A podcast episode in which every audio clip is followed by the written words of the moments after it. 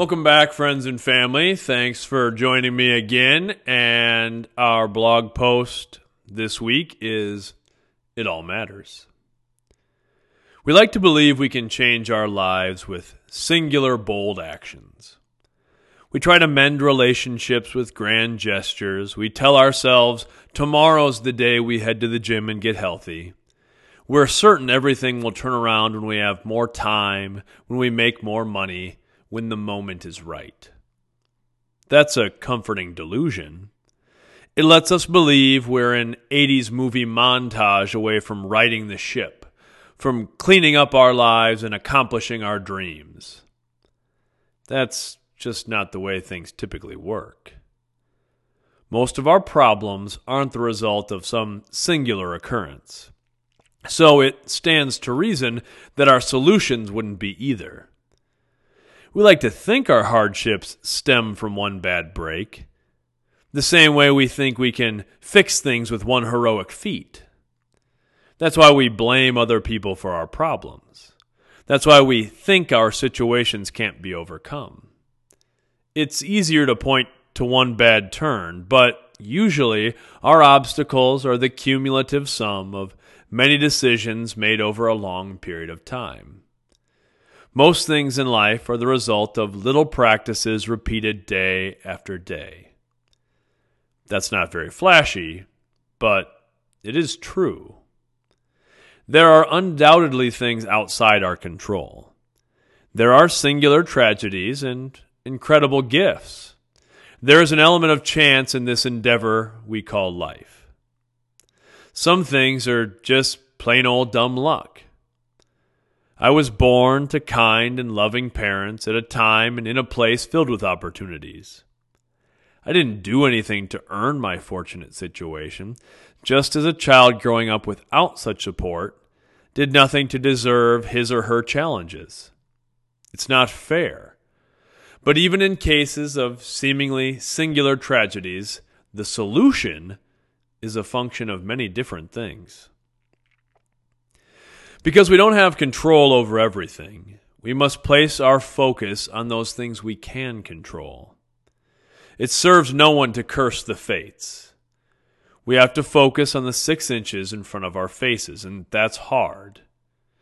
Sometimes it seems like the things we can control are too small, too insignificant to really make a difference. But Everything we do adds or subtracts to our lives. There is no third direction. It all adds up. It all matters. I often stress this with my students and athletes, and I've been really leaning into that focus lately. I'm fortunate to coach in a strong football program. I take very little credit for our success, but we've won a state title and We've been in the state semifinals three of the last four years. Playing in the semifinals is great, and I've loved coaching those teams, but ending the season so close to the championship game is bittersweet. I've been telling my athletes we want to operate at a championship level, and that means focusing on the little things.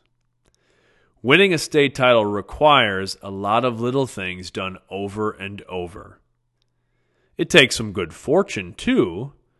But when strong programs clash deep in the playoffs, the difference is often in the details. And it's not just about execution of the game either.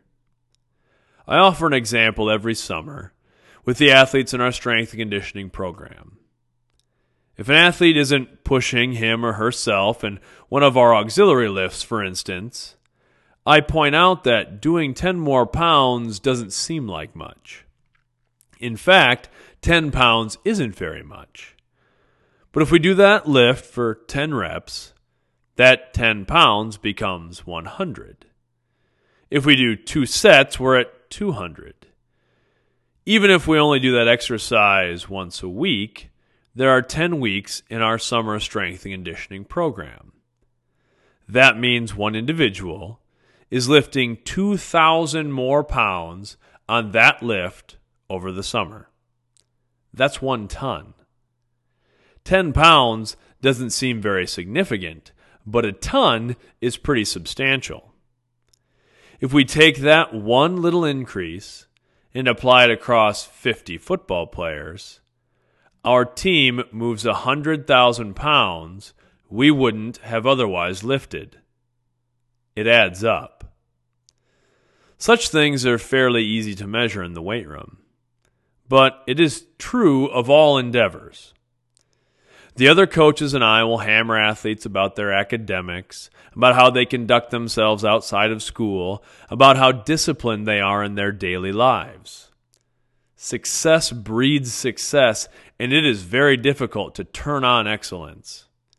It is something that must be embodied, cultivated, constantly tended.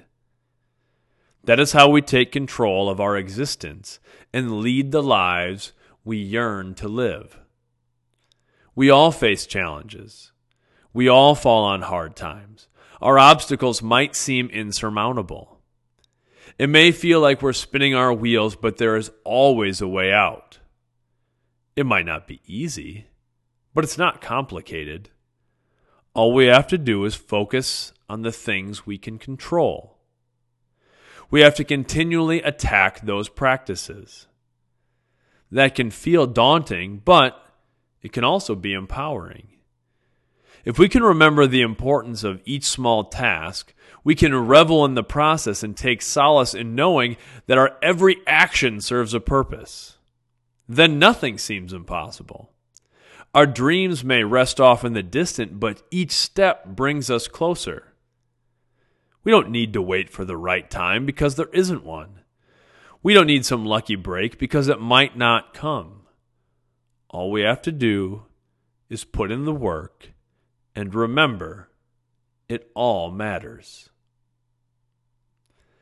That's the end of that post. And I was thinking about that specifically with our athletes because we were talking about with our football players when we finished in the semifinals three of the last four years something that I bring up with people a lot of times is there are a lot of things in life where people get what they earn. Most things in life. There's always bad breaks and just bad luck. There's always tragedy and challenges, but a lot of things in life we get what we've earned.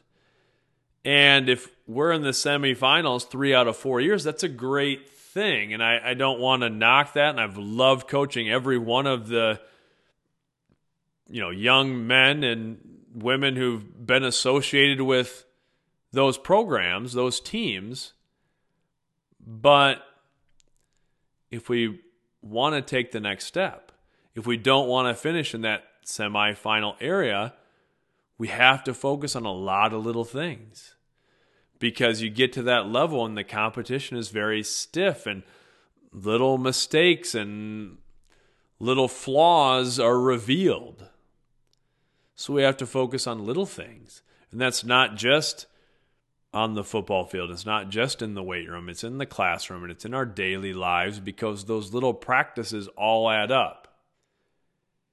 And I th- that's such an important thing to remember in our daily lives because we have a tendency to feel like the things we're doing are maybe insignificant.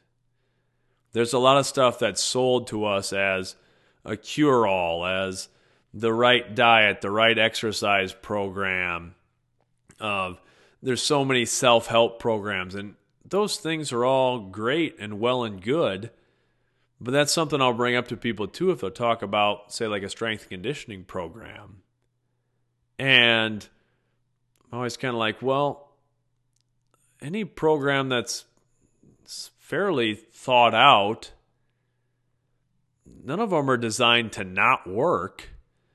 The key is getting your athletes to buy in and do it and believe in the process. It's the same thing with coaching football. People aren't drawing up plays that they don't think are going to work. It's about getting the buy in and working on the little things. The problem is that's not real flashy. And it's easy to get impatient, especially in today's society. But I think we can flip that around. it's easy to look at it as I'm not gaining much ground with these little things that I'm doing. But if we can really understand that every little thing matters and it all adds up, then that goal, that dream that seems so far away, gets a little bit closer with every action. And then nothing becomes too insignificant. Everything becomes important in our quest for achieving those goals. And that's just a more productive way to frame things. And it really does work. It's not fancy, there's no secret. It's just hard work over and over again. But that can really be empowering if we're willing to just take down little things again and again. Uh, thank you again for joining me for this stuff. I really appreciate it. And we'll keep turning out some more things. Have a great day. Much love.